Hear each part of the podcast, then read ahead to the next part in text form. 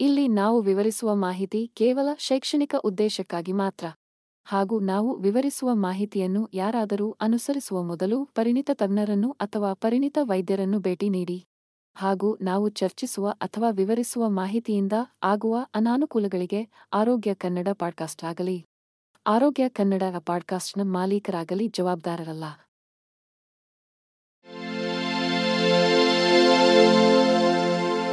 ಆರೋಗ್ಯ ಮಾಹಿತಿಯ ಏಕೈಕ ತಾಣ. ಆರೋಗ್ಯ ಕನ್ನಡ ಪಾಡ್ಕಾಸ್ಟ್ಗೆ ಸ್ವಾಗತ. ಕುಷ್ಠರೋಗವನ್ನು ಹ್ಯಾನ್ಸೆನ್ಸ್ ಕಾಯಿಲೆ ಎಂದು ಕರೆಯುತ್ತಾರೆ. ಇದು ಮೈಕೋಬ್ಯಾಕ್ಟೀರಿಯಂ ಲೆಪ್ರೆ ಎಂಬ ಬ್ಯಾಕ್ಟೀರಿಯಾದಿಂದ ಉಂಟಾಗುವ ದೀರ್ಘಕಾಲದ ಸಾಂಕ್ರಾಮಿಕ ಕಾಯಿಲೆಯಾಗಿದೆ. ಇದು ಮುಖ್ಯವಾಗಿ ಮೇಲ್ಭಾಗದ ಶ್ವಾಸೇಂದ್ರಿಯ ಪ್ರದೇಶದ ಚರ್ಮ, ನರಗಳು ಮತ್ತು ಲೋಳೆಪೊರೆಯ ಮೇಲೆ ಪರಿಣಾಮ ಬೀರುತ್ತದೆ. ಕುಷ್ಠರೋಗವು ಅತ್ಯಂತ ಸಾಂಕ್ರಾಮಿಕ ರೋಗವಾಗಿದ್ದು ಸೀನುವಾಗ ಅಥವಾ ಕೆಮ್ಮುವಾಗ ಸೋಂಕಿತ ವ್ಯಕ್ತಿಯಿಂದ ಹನಿಗಳ ಮೂಲಕ ಹರಡಬಹುದು. ಕುಷ್ಠರೋಗವು ಪ್ರಾಚೀನ ಕಾಲದಿಂದಲೂ ತಿಳಿದು ಬಂದಿದೆ ಮತ್ತು ಒಮ್ಮೆ ಗುಣಪಡಿಸಲಾಗದು ಎಂದು ಪರಿಗಣಿಸಲಾಗಿತ್ತು. ಆದಾಗ್ಯೂ, ಔಷಧ ಮತ್ತು ಪ್ರತಿಜೀವಕಗಳ ಪ್ರಗತಿಯೊಂದಿಗೆ ಈಗ ಇದನ್ನು ಪರಿಣಾಮಕಾರಿಯಾಗಿ ಚಿಕಿತ್ಸೆ ಮಾಡಬಹುದು. ರೋಗದಿಂದ ಉಂಟಾಗುವ ವಿರೂಪಗಳು ಮತ್ತು ಅಂಗವೈಕಲ್ಯಗಳನ್ನು ತಡೆಗಟ್ಟುವಲ್ಲಿ ಆರಂಭಿಕ ರೋಗನಿರ್ಣಯ ಮತ್ತು ಚಿಕಿತ್ಸೆಯು ನಿರ್ಣಾಯಕವಾಗಿದೆ. ಕುಷ್ಠರೋಗವು ಪ್ರಪಂಚದ ಅನೇಕ ಭಾಗಗಳಲ್ಲಿ ಇನ್ನೂ ಪ್ರಚಲಿತದಲ್ಲಿದೆಯಾದರೂ, ಇತ್ತೀಚಿನ ವರ್ಷಗಳಲ್ಲಿ ಅದರ ಸಂಭವವು ಗಮನಾರ್ಹವಾಗಿ ಕಡಿಮೆಯಾಗಿದೆ. ವಿಶ್ವ ಆರೋಗ್ಯ ಸಂಸ್ಥೆ ಹೂ ಆರಂಭಿಕ ಪತ್ತೆ ಮತ್ತು ಪರಿಣಾಮಕಾರಿ ಚಿಕಿತ್ಸಾ ಕಾರ್ಯಕ್ರಮಗಳ ಮೂಲಕ ಎರಡು ಸಾವಿರ ಇಪ್ಪತ್ತೂರ ವೇಳೆಗೆ ಜಾಗತಿಕವಾಗಿ ಕುಷ್ಠರೋಗವನ್ನು ನಿರ್ಮೂಲನೆ ಮಾಡುವ ಗುರಿಯನ್ನು ಹೊಂದಿದೆ. ಕುಷ್ಠರೋಗವು ಮೈಕೋಬ್ಯಾಕ್ಟೀರಿಯಂ ಲೆಪ್ರೆ ಎಂಬ ಬ್ಯಾಕ್ಟೀರಿಯಾದಿಂದ ಉಂಟಾಗುವ ದೀರ್ಘಕಾಲದ ಸಾಂಕ್ರಾಮಿಕ ರೋಗವಾಗಿದೆ. ಈ ರೋಗವು ಸಾವಿರಾರು ವರ್ಷಗಳಿಂದ ತಿಳಿದು ಬಂದಿದೆ ಮತ್ತು ಅದರ ವಿರೂಪಗೊಳಿಸುವ ಪರಿಣಾಮಗಳಿಗೆ ಭಯಪಡಲಾಗಿದೆ. ಕುಷ್ಠರೋಗವು ಪ್ರಾಥಮಿಕವಾಗಿ ಚರ್ಮ, ಬಾಹ್ಯ ನರಗಳು ಮತ್ತು ಲೋಳೆಯ ಪೊರೆಗಳ ಮೇಲೆ ಪರಿಣಾಮ ಬೀರುತ್ತದೆ. ಪ್ರತಿಜೀವಕಗಳ ಮೂಲಕ ಗುಣಪಡಿಸಬಹುದಾದರೂ ಕುಷ್ಠರೋಗವು ಪ್ರಪಂಚದ ಅನೇಕ ಭಾಗಗಳಲ್ಲಿ ಸಾರ್ವಜನಿಕ ಆರೋಗ್ಯ ಸಮಸ್ಯೆಯಾಗಿ ಉಳಿದಿದೆ. ಕುಷ್ಠರೋಗಕ್ಕೆ ಕಾರಣವಾದ ಬ್ಯಾಕ್ಟೀರಿಯಾಗಳು ನಿಧಾನವಾಗಿ ಬೆಳೆಯುತ್ತವೆ. ಆರಂಭಿಕ ರೋಗ ನಿರ್ಣಯವನ್ನು ಕಷ್ಟಕರವಾಗಿಸುತ್ತದೆ. ಕಾವು ಕಾಲಾವಧಿಯು ರೋಗಲಕ್ಷಣಗಳು ಕಾಣಿಸಿಕೊಳ್ಳುವ ಮೊದಲು ತಿಂಗಳಿಂದ ವರ್ಷಗಳವರೆಗೆ ವ್ಯಾಪಕವಾಗಿ ಬದಲಾಗಬಹುದು. ಇದರಿಂದ ಸೋಂಕಿತ ವ್ಯಕ್ತಿಗೆ ತಿಳಿಯದೆ ರೋಗ ಹರಡಲು ಸಾಧ್ಯವಾಗುತ್ತದೆ. ಪ್ರಸ್ತುತ ಕುಷ್ಠರೋಗದ ವಿರುದ್ಧ ಯಾವುದೇ ಲಸಿಕೆ ಇಲ್ಲದಿದ್ದರೂ ಆರಂಭಿಕ ರೋಗ ನಿರ್ಣಯ ಮತ್ತು ಸರಿಯಾದ ಚಿಕಿತ್ಸೆಯಂತಹ ತಡೆಗಟ್ಟುವ ಕ್ರಮಗಳು ಪ್ರಸರಣ ದರವನ್ನು ಗಮನಾರ್ಹವಾಗಿ ಕಡಿಮೆ ಮಾಡಬಹುದು. ಹ್ಯಾನ್ಸೆನ್ಸ್ ಕಾಯಿಲೆ ಉಸಿರಾಟದ ಪ್ರದೇಶ ಮತ್ತು ಕಣ್ಣುಗಳಂತಹ ದೇಹದ ಇತರ ಭಾಗಗಳ ಮೇಲೂ ಪರಿಣಾಮ ಬೀರಬಹುದು. ಕುಷ್ಠರೋಗವು ಗಂಭೀರವಾದ ವೈದ್ಯಕೀಯ ಸ್ಥಿತಿಯಾಗಿದ್ದು, ತ್ವರಿತ ರೋಗ ನಿರ್ಣಯ ಮತ್ತು ಚಿಕಿತ್ಸೆಯ ಅಗತ್ಯವಿರುತ್ತದೆ. ಕುಷ್ಠರೋಗಕ್ಕೆ ಸಂಬಂಧಿಸಿದ ಚರ್ಮದ ಗಾಯಗಳು ಸಾಮಾನ್ಯವಾಗಿ ನೋವುರಹಿತವಾಗಿರುತ್ತವೆ ಮತ್ತು ಬಣ್ಣ ಬಣ್ಣ ಅಥವಾ ಸಂವೇದನೆಯನ್ನು ಕಡಿಮೆಗೊಳಿಸಬಹುದು. ಕಾಲಾನಂತರದಲ್ಲಿ ಬಾಹ್ಯ ನರಗಳಿಗೆ ಹಾನಿಯು ದೇಹದ ಪೀಡಿತ ಪ್ರದೇಶಗಳಲ್ಲಿ ಸ್ನಾಯು ದೌರ್ಬಲ್ಯ ಅಥವಾ ಪಾರ್ಶ್ವವಾಯುವಿಗೆ ಕಾರಣವಾಗಬಹುದು. ಕುಷ್ಠರೋಗದ ಉಸಿರಾಟದ ಲಕ್ಷಣಗಳಲ್ಲಿ ಕೆಮ್ಮು. ಉಸಿರಾಟದ ತೊಂದರೆ ಮತ್ತು ಎದೆ ನೋವು ಸೇರಿವೆ. ಚಿಕಿತ್ಸೆ ನೀಡದೆ ಬಿಟ್ಟರೆ ಈ ರೋಗ ಲಕ್ಷಣಗಳು ಕಾಲಾನಂತರದಲ್ಲಿ ಉಲ್ಬಣಗೊಳ್ಳಬಹುದು. ಅದೃಷ್ಟವಶಾತ್ ಕುಷ್ಠರೋಗಕ್ಕೆ ಪರಿಣಾಮಕಾರಿ ಚಿಕಿತ್ಸೆಗಳು ಇಂದು ಲಭ್ಯವಿದೆ. ಆರಂಭಿಕ ರೋಗ ನಿರ್ಣಯ ಮತ್ತು ಚಿಕಿತ್ಸೆಯು ಶಾಶ್ವತ ನರಹಾನಿಯನ್ನು ತಡೆಯುತ್ತದೆ ಮತ್ತು ಈ ಸ್ಥಿತಿಯಿಂದ ಉಂಟಾಗುವ ತೊಡಕುಗಳನ್ನು ಕಡಿಮೆ ಮಾಡುತ್ತದೆ. ಕುಷ್ಠರೋಗವು ಹೆಚ್ಚು ಸಾಂಕ್ರಾಮಿಕವಲ್ಲ ಮತ್ತು ಸೋಂಕಿತ ವ್ಯಕ್ತಿಯೊಂದಿಗೆ ದೀರ್ಘಕಾಲದ ನಿಕಟ ಸಂಪರ್ಕದ ಮೂಲಕ ಮಾತ್ರ ಹರಡುತ್ತದೆ. ಒಬ್ಬ ವ್ಯಕ್ತಿಯು ಈಗಾಗಲೇ ರೋಗವನ್ನು ಹೊಂದಿರುವ ವ್ಯಕ್ತಿಯ ಮೂಗು ಅಥವಾ ಬಾಯಿಯಿಂದ ಹನಿಗಳನ್ನು ಉಸಿರಾಡಿದಾಗ ಕುಷ್ಠರೋಗದ ಪ್ರಸರಣ ಸಂಭವಿಸುತ್ತದೆ. ಆದಾಗ್ಯೂ ಸೋಂಕಿತ ವ್ಯಕ್ತಿಯೊಂದಿಗೆ ಸಂಪರ್ಕಕ್ಕೆ ಬರುವ ಸುಮಾರು ಐದು ಪ್ರತಿಶತದಷ್ಟು ಜನರು ಮಾತ್ರ ಕಾಯಿಲೆಗೆ ತುತ್ತಾಗುತ್ತಾರೆ ಎಂಬುದು ಗಮನಿಸಬೇಕಾದ ಸಂಗತಿ. ಹೆಚ್ಚುವರಿಯಾಗಿ, ಕುಷ್ಠರೋಗವು ರೋಗವನ್ನು ಹೊಂದಿರುವ ಯಾರನ್ನಾದರೂ ಸ್ಪರ್ಶಿಸುವುದು ಅಥವಾ ಕೈಕುಲುಕುವುದು ಮುಂತಾದ ಸಾಂದರ್ಭಿಕ ಸಂಪರ್ಕದ ಮೂಲಕ ಹರಡುವುದಿಲ್ಲ. ಕುಷ್ಠರೋಗದ ಆರಂಭಿಕ ದಾಖಲಿತ ಪುರಾವೆಯು ಭಾರತದಲ್ಲಿ ಆರು ನೂರು ಬಕೆಯಲ್ಲಿದೆ ಅಲ್ಲಿ ಇದನ್ನು ದೇವರುಗಳಿಂದ ಶಾಪವೆಂದು ಪರಿಗಣಿಸಲಾಗಿದೆ. ಪ್ರಾಚೀನ ಸಮಾಜಗಳಲ್ಲಿ ಕುಷ್ಠರೋಗದಿಂದ ಬಳಲುತ್ತಿರುವ ಜನರು ಈ ರೋಗವು ಸಾಂಕ್ರಾಮಿಕ ಮತ್ತು ಗುಣಪಡಿಸಲಾಗದು ಎಂಬ ನಂಬಿಕೆಯಿಂದ ಪ್ರತ್ಯೇಕಿಸಲ್ಪಟ್ಟರು ಮತ್ತು ಕಳಂಕಿತರಾಗಿದ್ದರು. ಕಾಲಾನಂತರದಲ್ಲಿ ಕುಷ್ಠರೋಗವು ಏಷ್ಯಾ, ಯುರೋಪ್, ಆಫ್ರಿಕಾದ ಇತರ ಭಾಗಗಳಿಗೆ ಹರಡಿತು ಮತ್ತು ಅಂತಿಮವಾಗಿ ವಸಾಹತುಶಾಹಿಯ ಮೂಲಕ ಅಮೆರಿಕಕ್ಕೆ ದಾರಿ ಮಾಡಿಕೊಟ್ಟಿತು. ಮಧ್ಯಕಾಲೀನ ಯುರೋಪ್ನಲ್ಲಿ ಕುಷ್ಠರೋಗವು ವ್ಯಾಪಕವಾಗಿ ಹರಡಿತು ಮತ್ತು ಒಬ್ಬ ವ್ಯಕ್ತಿ ಅಥವಾ ಅವರ ಪೂರ್ವಜರು ಮಾಡಿದ ಪಾಪಗಳಿಗೆ ದೇವರಿಂದ ಶಿಕ್ಷೆ ಎಂದು ನಂಬಲಾಗಿದೆ. ಇದು ಅ ಕುಷ್ಠರೋಗಿಗಳ ವಸಾಹತುಗಳು ಎಂದು ಕರೆಯಲ್ಪಡುವ ಪ್ರತ್ಯೇಕ ವಸಾಹತುಗಳಿಗೆ ಬಲವಂತವಾಗಿ ಕುಷ್ಠರೋಗದಿಂದ ಬಳಲುತ್ತಿರುವ ಜನರ ಕಳಂಕಕ್ಕೆ ಕಾರಣವಾಯಿತು. ಆಧುನಿಕ ಔಷಧದ ಆಗಮನದೊಂದಿಗೆ ಕುಷ್ಠರೋಗವನ್ನು ಮಲ್ಟಿಡ್ರಗ್ ಥೆರಪಿ, ಮೆಡ್ ಮೂಲಕ ಗುಣಪಡಿಸಬಹುದು. ಇದು ಬ್ಯಾಕ್ಟೀರಿಯಾದ ಎಲ್ಲಾ ತಳಿಗಳನ್ನು ಪರಿಣಾಮಕಾರಿಯಾಗಿ ಕೊಲ್ಲುವ ಪ್ರತಿಜೀವಕಗಳ ಸಂಯೋಜನೆಯಾಗಿದೆ. ವಿಶ್ವ ಆರೋಗ್ಯ ಸಂಸ್ಥೆ ಹೂ ಕುಷ್ಠರೋಗಕ್ಕೆ ಪ್ರಾಥಮಿಕ ಚಿಕಿತ್ಸೆಯಾಗಿ ಮೆಟ್ ಅನ್ನು ಶಿಫಾರಸು ಮಾಡುತ್ತದೆ. ಚಿಕಿತ್ಸೆಯು ಸಾಮಾನ್ಯವಾಗಿ ಆರು ತಿಂಗಳಿಂದ ಒಂದು ವರ್ಷದವರೆಗೆ ಇರುತ್ತದೆ ಮತ್ತು ಪ್ರತಿರೋಧವನ್ನು ಅಭಿವೃದ್ಧಿಪಡಿಸುವುದನ್ನು ತಡೆಯಲು ಏಕಕಾಲದಲ್ಲಿ ಮೂರು ವಿಭಿನ್ನ ಪ್ರತಿಜೀವಕಗಳನ್ನು ತೆಗೆದುಕೊಳ್ಳುತ್ತದೆ. ಕುಷ್ಠರೋಗವನ್ನು ಗುಣಪಡಿಸುವಲ್ಲಿ ಮೆಟ್ ಹೆಚ್ಚು ಪರಿಣಾಮಕಾರಿಯಾಗಿದೆ. ಇದನ್ನು ಬಳಸಿದ ಹೆಚ್ಚಿನ ದೇಶಗಳಲ್ಲಿ ತೊಂಬತ್ತೈದು ಪರ್ಸೆಂಟ್ಗಿಂತ ಹೆಚ್ಚಿನ ಯಶಸ್ಸಿನ ದರಗಳು ವರದಿಯಾಗಿದೆ. ಇದಲ್ಲದೆ ಮಚ್ಚ ಕುಷ್ಠರೋಗವನ್ನು ಗುಣಪಡಿಸುವುದು ಮಾತ್ರವಲ್ಲದೆ ಅದರ ಹರಡುವಿಕೆಯನ್ನು ತಡೆಯುತ್ತದೆ. ಕುಷ್ಠರೋಗಕ್ಕೆ ಚಿಕಿತ್ಸೆ ನೀಡದೆ ಬಿಟ್ಟರೆ ಅಥವಾ ತಡವಾಗಿ ರೋಗ ನಿರ್ಣಯ ಮಾಡಿದರೆ, ಇದು ತೀವ್ರ ದೈಹಿಕ ಅಸಾಮರ್ಥ್ಯಗಳು ಮತ್ತು ಸಾಮಾಜಿಕ ಕಳಂಕಕ್ಕೆ ಕಾರಣವಾಗಬಹುದು. ಕುಷ್ಠರೋಗದಿಂದ ಉಂಟಾಗುವ ಅಂಗವೈಕಲ್ಯವನ್ನು ತಡೆಗಟ್ಟುವಲ್ಲಿ ಆರಂಭಿಕ ರೋಗ ನಿರ್ಣಯ ಮತ್ತು ಚಿಕಿತ್ಸೆಯು ನಿರ್ಣಾಯಕವಾಗಿದೆ. ಕುಷ್ಠರೋಗವನ್ನು ಆರಂಭಿಕ ಹಂತದಲ್ಲಿ ಗುರುತಿಸುವಲ್ಲಿ ಪ್ರಮುಖ ಸವಾಲು ಎಂದರೆ ಅದರ ಲಕ್ಷಣಗಳನ್ನು ಗುರುತಿಸುವುದು. ಕುಷ್ಠರೋಗದ ಆರಂಭಿಕ ಚಿಹ್ನೆಗಳು ಮರಗಟ್ಟುವಿಕೆ ಅಥವಾ ಕೈ ಅಥವಾ ಪಾದಗಳಲ್ಲಿ ಜುಮ್ಮೆನಿಸುವಿಕೆ ಸಂವೇದನೆ. ಕಡಿಮೆ ಸಂವೇದನೆಯೊಂದಿಗೆ ಚರ್ಮದ ತೇಪೆಗಳು ಅಥವಾ ಸ್ನಾಯು ದೌರ್ಬಲ್ಯವನ್ನು ಒಳಗೊಂಡಿರಬಹುದು. ಈ ರೋಗಲಕ್ಷಣಗಳನ್ನು ಮಧುಮೇಹ ಅಥವಾ ನರಹಾನಿಯಂತಹ ಇತರ ಪರಿಸ್ಥಿತಿಗಳಿಗೆ ಸುಲಭವಾಗಿ ತಪ್ಪಾಗಿ ಗ್ರಹಿಸಬಹುದು. ಆದ್ದರಿಂದ ಈ ರೋಗಲಕ್ಷಣಗಳನ್ನು ಹೊಂದಿರುವ ಜನರು ತಕ್ಷಣ ವೈದ್ಯಕೀಯ ಆರೈಕೆಯನ್ನು ಪಡೆಯಬೇಕು. ಕುಷ್ಠರೋಗವನ್ನು ಪತ್ತೆಹಚ್ಚಿದ ನಂತರ ತೊಡಕುಗಳು ಮತ್ತು ಅಸಾಮರ್ಥ್ಯಗಳನ್ನು ತಡೆಗಟ್ಟಲು ರೋಗಿಗಳು ಸಾಧ್ಯವಾದಷ್ಟು ಬೇಗ ಚಿಕಿತ್ಸೆಯನ್ನು ಪ್ರಾರಂಭಿಸಬೇಕು. ಹ್ಯಾನ್ಸೆನ್ಸ್ ಕಾಯಿಲೆ ಕಣ್ಣುಗಳು, ಮೂಳೆಗಳು ಮತ್ತು ಉಸಿರಾಟದ ವ್ಯವಸ್ಥೆಗೆ ತೀವ್ರ ಹಾನಿಯನ್ನುಂಟು ಮಾಡುತ್ತದೆ ಕುಷ್ಠರೋಗದ ಅತ್ಯಂತ ಗೊಂದಲದ ಅಂಶವೆಂದರೆ ಅದರ ದೀರ್ಘ ಕಾವು ಅವಧಿ. ಕುಷ್ಠರೋಗದ ಕಾವು ಕಾಲಾವಧಿಯು ತಿಂಗಳುಗಳಿಂದ ವರ್ಷಗಳವರೆಗೆ ಇರುತ್ತದೆ. ಎಂ. ಲೆಪ್ರೆ ಬ್ಯಾಕ್ಟೀರಿಯಾದಿಂದ ಸೋಂಕಿಗೆ ಒಳಗಾದ ನಂತರ ರೋಗಲಕ್ಷಣಗಳು ಕಾಣಿಸಿಕೊಳ್ಳಲು ಆರು ತಿಂಗಳಿಂದ ಇಪ್ಪತ್ತು ವರ್ಷಗಳವರೆಗೆ ತೆಗೆದುಕೊಳ್ಳಬಹುದು. ಈ ದೀರ್ಘಾವಧಿಯ ಕಾವು ಕಾಲಾವಧಿಯು ಚರ್ಮದ ಗಾಯಗಳು ಅಥವಾ ನರಗಳ ಹಾನಿಯಂತಹ ಬಾಹ್ಯ ಲಕ್ಷಣಗಳನ್ನು ತೋರಿಸಲು ಪ್ರಾರಂಭಿಸುವವರೆಗೆ ಈ ಭಯಾನಕ ಕಾಯಿಲೆಗೆ ಯಾರು ಒಡ್ಡಿಕೊಂಡಿದ್ದಾರೆ ಮತ್ತು ಸೋಂಕಿಗೆ ಒಳಗಾಗಿದ್ದಾರೆ ಎಂಬುದನ್ನು ನಿರ್ಧರಿಸಲು ಕಷ್ಟವಾಗುತ್ತದೆ. ಹ್ಯಾನ್ಸೆನ್ಸ್ ಕಾಯಿಲೆ ಉಷ್ಣವಲಯದ ಮತ್ತು ಉಪೋಷ್ಣವಲಯದ ಪ್ರದೇಶಗಳಲ್ಲಿ ಇದು ಇನ್ನೂ ಸಾಮಾನ್ಯವಾಗಿದೆ. ವಿಶ್ವ ಆರೋಗ್ಯ ಸಂಸ್ಥೆ ಹೂ ಪ್ರಕಾರ, ಪ್ರಪಂಚದಾದ್ಯಂತದ ಎಲ್ಲಾ ಪ್ರಕರಣಗಳಲ್ಲಿ ಐವತ್ತು ಪರ್ಸೆಂಟ್ ಭಾರತವು ಪಾಲನ್ನು ಹೊಂದಿದೆ. ಉಷ್ಣವಲಯದ ಮತ್ತು ಉಪೋಷ್ಣವಲಯದ ಪ್ರದೇಶಗಳಲ್ಲಿ ಕಂಡುಬರುವ ಬೆಚ್ಚಗಿನ, ಆರ್ದ್ರ ವಾತಾವರಣವು ಲೆಪ್ರೈ ಬ್ಯಾಕ್ಟೀರಿಯಾದ ಬೆಳವಣಿಗೆ ಮತ್ತು ಹರಡುವಿಕೆಗೆ ಸೂಕ್ತವಾದ ವಾತಾವರಣವನ್ನು ಒದಗಿಸುತ್ತದೆ. ಜನದಟ್ಟಣೆ ಅಸಮರ್ಪಕ ನೈರ್ಮಲ್ಯ ಸೌಲಭ್ಯಗಳು, ಅಪೌಷ್ಟಿಕತೆ, ಬಡತನ ಮತ್ತು ಆರೋಗ್ಯ ಸೇವೆಯ ಕೊರತೆಯಂತಹ ಕಳಪೆ ಜೀವನ ಪರಿಸ್ಥಿತಿಗಳು ಈ ಪ್ರದೇಶಗಳಲ್ಲಿ ಅದರ ಹರಡುವಿಕೆಗೆ ಗಮನಾರ್ಹವಾಗಿ ಕೊಡುಗೆ ನೀಡುತ್ತವೆ. ಕುಷ್ಠರೋಗವು ಪ್ರಾಥಮಿಕವಾಗಿ ಆರೋಗ್ಯ ಸೇವೆಗಳಿಗೆ ಸೀಮಿತ ಪ್ರವೇಶದೊಂದಿಗೆ ದೂರದ ಅಥವಾ ಗ್ರಾಮೀಣ ಪ್ರದೇಶಗಳಲ್ಲಿ ವಾಸಿಸುವ ಕಡಿಮೆ, ಆದಾಯದ ಸಮುದಾಯಗಳ ಜನರ ಮೇಲೆ ಪರಿಣಾಮ ಬೀರುತ್ತದೆ.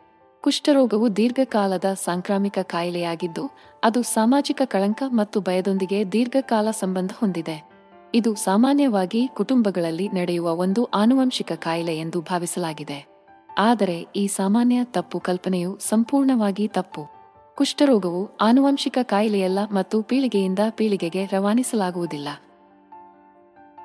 ಕುಷ್ಠರೋಗವು ಮೈಕೋಬ್ಯಾಕ್ಟೀರಿಯಂ ಲೆಪ್ರೆ ಎಂಬ ಬ್ಯಾಕ್ಟೀರಿಯಾದಿಂದ ಉಂಟಾಗುತ್ತದೆ. ಇದು ಪ್ರಾಥಮಿಕವಾಗಿ ಚರ್ಮ ಮತ್ತು ನರಗಳ ಮೇಲೆ ಪರಿಣಾಮ ಬೀರುತ್ತದೆ, ಆದರೆ ಕಣ್ಣು, ಮೂಗು ಮತ್ತು ಗಂಟಲಿನಂತಹ ಇತರ ಅಂಗಗಳ ಮೇಲೂ ಪರಿಣಾಮ ಬೀರುತ್ತದೆ. ಸೋಂಕಿತ ವ್ಯಕ್ತಿ ಕೆಮ್ಮಿದಾಗ ಅಥವಾ ಸೀನಿದಾಗ ಬ್ಯಾಕ್ಟೀರಿಯಂ ಉಸಿರಾಟದ ಹನಿಗಳ ಮೂಲಕ ಹರಡುತ್ತದೆ. ಆದಾಗ್ಯೂ, ಮಾ, ಲೆಪ್ರೆಯೊಂದಿಗೆ ಸಂಪರ್ಕಕ್ಕೆ ಬರುವ ಪ್ರತಿಯೊಬ್ಬರೂ ಕುಷ್ಠರೋಗವನ್ನು ಅಭಿವೃದ್ಧಿಪಡಿಸುವುದಿಲ್ಲ, ಏಕೆಂದರೆ ಆನುವಂಶಿಕ ಪ್ರವೃತ್ತಿ. ಪ್ರತಿರಕ್ಷಣಾ ಪ್ರತಿಕ್ರಿಯೆ ಮತ್ತು ಪರಿಸರ ಪರಿಸ್ಥಿತಿಗಳಂತಹ ಕೆಲವು ಅಂಶಗಳು ಯಾರಾದರೂ ಸೋಂಕಿಗೆ ಒಳಗಾಗುತ್ತಾರೆ ಎಂಬುದನ್ನು ನಿರ್ಧರಿಸುವಲ್ಲಿ ಪಾತ್ರವಹಿಸುತ್ತವೆ. ಹ್ಯಾನ್ಸೆನ್ಸ್ ಕಾಯಿಲೆ ಎಂದು ಕರೆಯಲ್ಪಡುವ ಕುಷ್ಠರೋಗವು ಮುಖ್ಯವಾಗಿ ಮೇಲ್ಭಾಗದ ಶ್ವಾಸೇಂದ್ರಿಯ ಪ್ರದೇಶದ ಚರ್ಮ, ನರಗಳು ಮತ್ತು ಲೋಳೆಯ ಪೊರೆಗಳ ಮೇಲೆ ಪರಿಣಾಮ ಬೀರುತ್ತದೆ. ಕುಷ್ಠರೋಗವು ಜಾಗತಿಕ ಆರೋಗ್ಯ ಸಮಸ್ಯೆಯಾಗಿದೆ ಮತ್ತು ಪ್ರಪಂಚದಾದ್ಯಂತ ಪ್ರತಿ ವರ್ಷ ಸುಮಾರು ಇನ್ನೂರ ಟ್ರಿಪಲ್ ಶೂನ್ಯ ಕುಷ್ಠರೋಗದ ಹೊಸ ಪ್ರಕರಣಗಳಿವೆ ಎಂದು ಅಂದಾಜಿಸಲಾಗಿದೆ. ಜನಪ್ರಿಯ ನಂಬಿಕೆಗೆ ವಿರುದ್ಧವಾಗಿ. ಕುಷ್ಠರೋಗವು ಎಲ್ಲ ವಯಸ್ಸಿನ ಪುರುಷರು ಮತ್ತು ಮಹಿಳೆಯರ ಮೇಲೆ ಪರಿಣಾಮ ಬೀರುತ್ತದೆ. ವಾಸ್ತವವಾಗಿ, ಮಕ್ಕಳು ವಿಶೇಷವಾಗಿ ಕುಷ್ಠರೋಗಕ್ಕೆ ಒಳಗಾಗುತ್ತಾರೆ, ಏಕೆಂದರೆ ಅವರ ಪ್ರತಿರಕ್ಷಣಾ ವ್ಯವಸ್ಥೆಗಳು ಇನ್ನೂ ಸಂಪೂರ್ಣವಾಗಿ ಅಭಿವೃದ್ಧಿ ಹೊಂದಿಲ್ಲ. ದೀರ್ಘಕಾಲದವರೆಗೆ ಚಿಕಿತ್ಸೆ ಪಡೆಯದ ರೋಗಿಗಳೊಂದಿಗೆ ನಿಕಟ ಮತ್ತು ಆಗಾಗ್ಗೆ ಸಂಪರ್ಕದ ಸಮಯದಲ್ಲಿ ಮೂಗು ಮತ್ತು ಬಾಯಿಯಿಂದ ಹನಿಗಳ ಮೂಲಕ ಬ್ಯಾಕ್ಟೀರಿಯಾದ ಪ್ರಸರಣ ಸಂಭವಿಸುತ್ತದೆ. ಆರಂಭಿಕ ರೋಗಲಕ್ಷಣಗಳು ಚರ್ಮದ ಮೇಲೆ ತೇಪೆಗಳು ಅಥವಾ ಗಂಟುಗಳನ್ನು ಒಳಗೊಂಡಿರುತ್ತವೆ. ಅದು ಸ್ಪರ್ಶಕ್ಕೆ ಸಂವೇದನೆ ಕಡಿಮೆಯಾಗಬಹುದು ಅಥವಾ ತಾಪಮಾನ ಬದಲಾವಣೆಗಳನ್ನು ಹೊಂದಿರಬಹುದು. ಹ್ಯಾನ್ಸನ್ಸ್ ಕಾಯಿಲೆ ಚರ್ಮದ ಗಾಯಗಳು ಮತ್ತು ಬಣ್ಣಕ್ಕೆ ಕಾರಣವಾಗುತ್ತದೆ. ಕುಷ್ಠರೋಗವು ಮಾನವರಿಗೆ ತಿಳಿದಿರುವ ಅತ್ಯಂತ ಹಳೆಯ ಕಾಯಿಲೆಗಳಲ್ಲಿ ಒಂದಾಗಿದೆ. ಪ್ರತಿ ವರ್ಷ ಪ್ರಪಂಚದಾದ್ಯಂತ ಇನ್ನೂರ ಟ್ರಿಪಲ್ ಶೂನ್ಯಕ್ಕೂ ಹೆಚ್ಚು ಹೊಸ ಪ್ರಕರಣಗಳು ವರದಿಯಾಗುತ್ತವೆ. ಕುಷ್ಠರೋಗದ ಲಕ್ಷಣಗಳು ರೋಗದ ತೀವ್ರತೆಯನ್ನು ಅವಲಂಬಿಸಿ ವ್ಯಾಪಕವಾಗಿ ಬದಲಾಗಬಹುದು. ಕೆಲವು ಸಂದರ್ಭಗಳಲ್ಲಿ ಜನರು ತಮ್ಮ ಸಾಮಾನ್ಯ ಚರ್ಮದ ಬಣ್ಣಕ್ಕಿಂತ ಹಗುರವಾದ ಅಥವಾ ಗಾಢವಾದ ಚರ್ಮದ ಗಾಯಗಳು ಅಥವಾ ತೇಪೆಗಳನ್ನು ಮಾತ್ರ ಅನುಭವಿಸಬಹುದು. ಈ ತೇಪೆಗಳು ಪೀಡಿತ ಪ್ರದೇಶಗಳಲ್ಲಿ ಮರಗಟ್ಟುವಿಕೆ ಅಥವಾ ಜುಮ್ಮೆನಿಸುವಿಕೆ ಸಂವೇದನೆಗಳೊಂದಿಗೆ ಇರಬಹುದು. ರೋಗವು ಮುಂದುವರೆದಂತೆ ಇದು ನರಗಳ ಹಾನಿಯಿಂದಾಗಿ ಮುಖದ ಲಕ್ಷಣಗಳು ಮತ್ತು ಕೈಕಾಲುಗಳ ವಿರೂಪತೆಯಂತಹ ಹೆಚ್ಚು ತೀವ್ರವಾದ ರೋಗಲಕ್ಷಣಗಳಿಗೆ ಕಾರಣವಾಗಬಹುದು. ನರಗಳ ಹಾನಿಯಿಂದಾಗಿ ಕುಷ್ಠರೋಗವು ಸ್ನಾಯು ದೌರ್ಬಲ್ಯವನ್ನು ಉಂಟುಮಾಡಬಹುದು. ಕುಷ್ಠರೋಗವನ್ನು ಉಂಟುಮಾಡುವ ಬ್ಯಾಕ್ಟೀರಿಯಾವು ದೇಹದಲ್ಲಿನ ನರಗಳ ಮೇಲೆ ದಾಳಿ ಮಾಡುತ್ತದೆ. ಇದು ಸಂವೇದನೆ ಮತ್ತು ಸ್ನಾಯುವಿನ ಕಾರ್ಯವನ್ನು ಕಡಿಮೆ ಮಾಡುತ್ತದೆ. ಈ ಹಾನಿಯು ಕಾಲಾನಂತರದಲ್ಲಿ ನಿಧಾನವಾಗಿ ಸಂಭವಿಸುತ್ತದೆ. ಇದು ಆರಂಭಿಕ ಹಂತದಲ್ಲಿ ಪತ್ತೆ ಹೆಚ್ಚಲು ಕಷ್ಟವಾಗುತ್ತದೆ. ಪರಿಣಾಮವಾಗಿ ಕುಷ್ಠರೋಗ ಹೊಂದಿರುವ ಜನರು ಗಮನಾರ್ಹವಾದ ನರಹಾನಿ ಸಂಭವಿಸುವವರೆಗೆ ಅವರು ಸಂವೇದನೆಯನ್ನು ಕಳೆದುಕೊಳ್ಳುತ್ತಿದ್ದಾರೆ ಅಥವಾ ಸ್ನಾಯು ದೌರ್ಬಲ್ಯವನ್ನು ಅನುಭವಿಸುತ್ತಿದ್ದಾರೆಂದು ತಿಳಿದಿರುವುದಿಲ್ಲ. ಚಿಕಿತ್ಸೆ ನೀಡದೆ ಬಿಟ್ಟರೆ ಕುಷ್ಠರೋಗವು ತೀವ್ರ ಅಂಗವೈಕಲ್ಯ ಮತ್ತು ವಿಕಾರವನ್ನು ಉಂಟುಮಾಡಬಹುದು. ಆರಂಭಿಕ ರೋಗ ನಿರ್ಣಯ ಮತ್ತು ಪ್ರತಿಜೀವಕಗಳ ಚಿಕಿತ್ಸೆಯು ನರಗಳ ಹಾನಿಯನ್ನು ಹದಗೆಡದಂತೆ ತಡೆಯಲು ಅವಶ್ಯಕವಾಗಿದೆ. ಕುಷ್ಠರೋಗವನ್ನು ಮೊದಲೇ ಪತ್ತೆಹಚ್ಚಿ ಚಿಕಿತ್ಸೆ ನೀಡದಿದ್ದರೆ ಅದು ನರಗಳ ಹಾನಿಯನ್ನು ಉಂಟುಮಾಡಬಹುದು. ಇದು ಕೈಗಳು, ಪಾದಗಳು ಮತ್ತು ಕಣ್ಣುಗಳಲ್ಲಿ ಸಂವೇದನೆಯ ನಷ್ಟಕ್ಕೆ ಕಾರಣವಾಗುತ್ತದೆ. ಈ ಸಂವೇದನೆಯ ನಷ್ಟವು ಗಮನಿಸದ ಗಾಯಗಳು ಅಥವಾ ಗಾಯಗಳಿಗೆ ಕಾರಣವಾಗಬಹುದು. ಅದು ಸೋಂಕಿಗೆ ಒಳಗಾಗುತ್ತದೆ ಮತ್ತು ಅಂಗಾಂಶ ಹಾನಿಯನ್ನು ಉಂಟುಮಾಡುತ್ತದೆ. ಇದು ಉಗುರು ಕೈಗಳು ಅಥವಾ ಪಾದಗಳಂತಹ ವಿರೂಪಗಳಿಗೆ ಕಾರಣವಾಗುತ್ತದೆ. ದೈಹಿಕ ವಿರೂಪಗಳ ಜೊತೆಗೆ ಕುಷ್ಠರೋಗವು ಕಣ್ಣುಗಳಲ್ಲಿನ ಸೋಂಕಿನಿಂದಾಗಿ ಕುರುಡುತನಕ್ಕೂ ಕಾರಣವಾಗಬಹುದು. ಒಳ್ಳೆಯ ಸುದ್ದಿ ಎಂದರೆ ಕುಷ್ಠರೋಗವನ್ನು ಮಲ್ಟಿಡ್ರಗ್ ಥೆರಪಿ ಮೆಟ್ ಇಂದ ಚಿಕಿತ್ಸೆ ನೀಡಬಹುದಾಗಿದೆ. ಇದು ಪ್ರತಿಜೀವಕಗಳ ಸಂಯೋಜನೆಯನ್ನು ಒಳಗೊಂಡಿರುತ್ತದೆ. ಹ್ಯಾನ್ಸೆನ್ಸ್ ಕಾಯಿಲೆ ಕಣ್ಣುಗಳಂತಹ ಇತರ ಅಂಗಗಳನ್ನು ಹಾನಿಗೊಳಿಸುತ್ತದೆ. ಕುಷ್ಠರೋಗವು ಅನೇಕ ಅಭಿವೃದ್ಧಿಶೀಲ ರಾಷ್ಟ್ರಗಳಲ್ಲಿ ಕುರುಡುತನಕ್ಕೆ ಪ್ರಮುಖ ಕಾರಣವಾಗಿದೆ. ಕುಷ್ಠರೋಗಕ್ಕೆ ಕಾರಣವಾದ ಬ್ಯಾಕ್ಟೀರಿಯಂ ಪ್ರಾಥಮಿಕವಾಗಿ ಬಾಹ್ಯ ನರಗಳನ್ನು ಹಾನಿಗೊಳಿಸುತ್ತದೆ. ಇದು ಮೆದುಳಿನಿಂದ ದೇಹದ ಇತರ ಭಾಗಗಳಿಗೆ ಸಂಕೇತಗಳನ್ನು ರವಾನಿಸಲು ಕಾರಣವಾಗಿದೆ. ಈ ನರಗಳು ಹಾನಿಗೊಳಗಾದಾಗ ಅವು ಇನ್ನು ಮುಂದೆ ಸರಿಯಾಗಿ ಕಾರ್ಯನಿರ್ವಹಿಸುವುದಿಲ್ಲ. ಇದು ಪೀಡಿತ ಪ್ರದೇಶಗಳಲ್ಲಿ ಮರಗಟ್ಟುವಿಕೆ ಮತ್ತು ಸಂವೇದನೆಯ ನಷ್ಟಕ್ಕೆ ಕಾರಣವಾಗುತ್ತದೆ. ಚಿಕಿತ್ಸೆ ನೀಡದೆ ಬಿಟ್ಟರೆ ಕುಷ್ಠರೋಗವು ಕಣ್ಣುಗಳು ಸೇರಿದಂತೆ ದೇಹದ ಇತರ ಭಾಗಗಳ ಮೇಲೆ ಪರಿಣಾಮ ಬೀರಬಹುದು. ಕ್ಲಿನಿಕಲ್ ಪರೀಕ್ಷೆಯ ಜೊತೆಗೆ ಪ್ರಯೋಗಾಲಯ ಪರೀಕ್ಷೆಗಳು ಕುಷ್ಠರೋಗವನ್ನು ಪತ್ತೆಹಚ್ಚಲು ಸಹಾಯ ಮಾಡುತ್ತದೆ. ಮಾ, ಲೆಪ್ರೆ ಇರುವಿಕೆಗಾಗಿ ಚರ್ಮದ ಲೇಪಗಳು ಅಥವಾ ಮೂಗಿನ ಸ್ರವಿಸುವಿಕೆಯ ಸೂಕ್ಷ್ಮದರ್ಶಕ ಪರೀಕ್ಷೆ. ಹಾಗೆಯೇ ಚರ್ಮದ ಮಾದರಿಗಳಲ್ಲಿ ಬ್ಯಾಕ್ಟೀರಿಯಾದ ದಿನ ಪತ್ತೆಹಚ್ಚಲು ಪಾಲಿಮರೇಸ್ ಚೈನ್ ರಿಯಾಕ್ಷನ್ ಫಕರ್ ಪರೀಕ್ಷೆಯನ್ನು ಒಳಗೊಂಡಿರುತ್ತದೆ.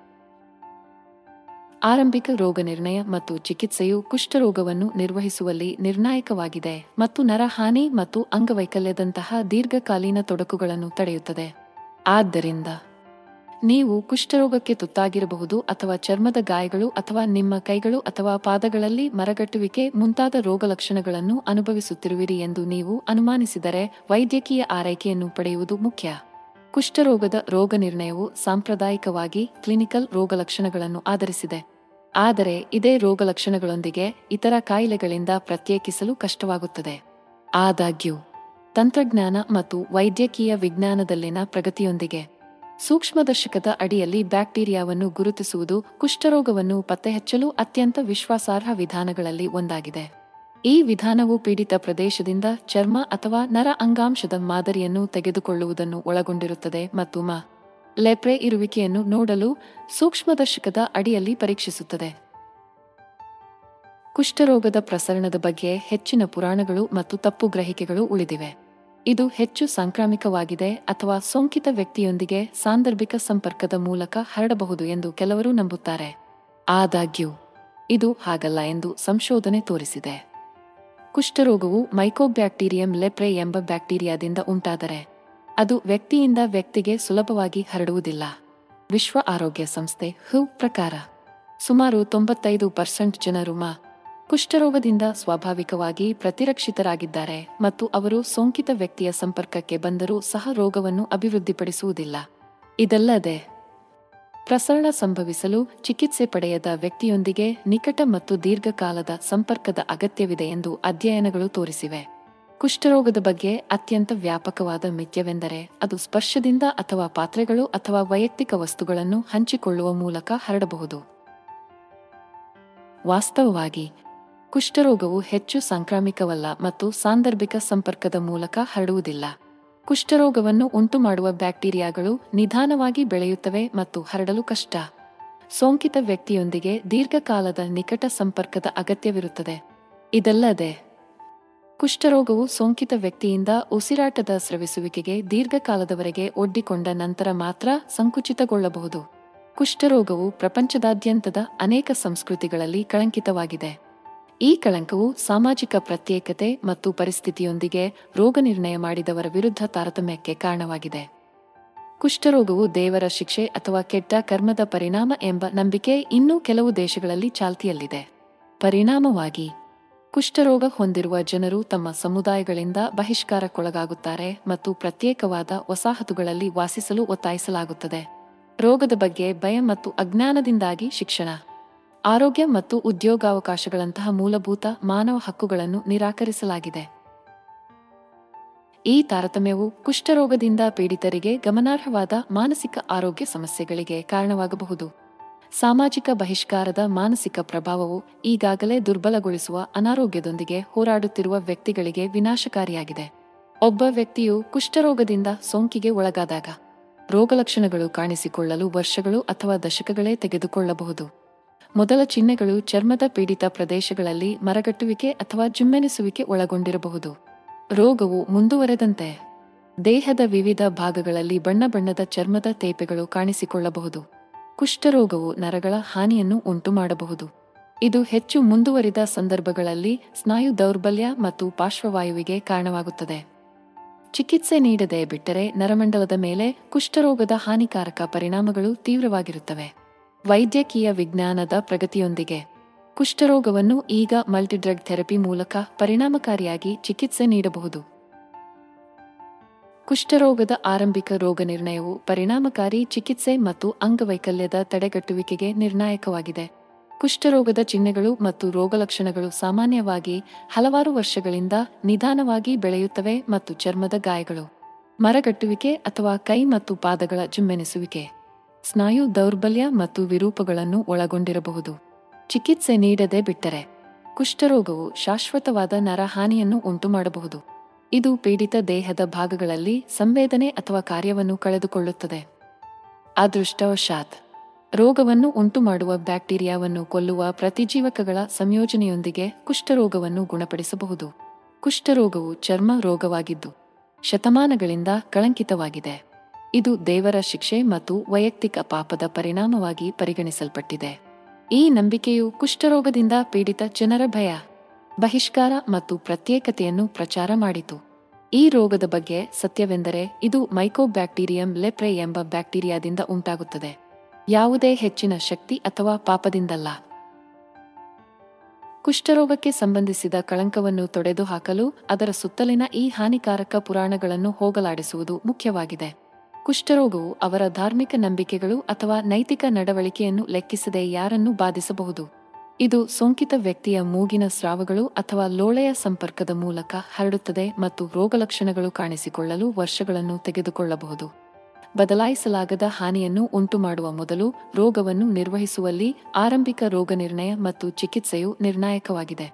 ಕುಷ್ಠರೋಗ ಚರ್ಮದ ಗಾಯಗಳು ಮತ್ತು ನರಗಳ ಹಾನಿಯನ್ನು ಉಂಟುಮಾಡಬಹುದು. ಅಭಿವೃದ್ಧಿ ಹೊಂದಿದ ದೇಶಗಳಲ್ಲಿ ಇದನ್ನು ಹೆಚ್ಚಾಗಿ ನಿರ್ಮೂಲನೆ ಮಾಡಲಾಗಿದ್ದರು.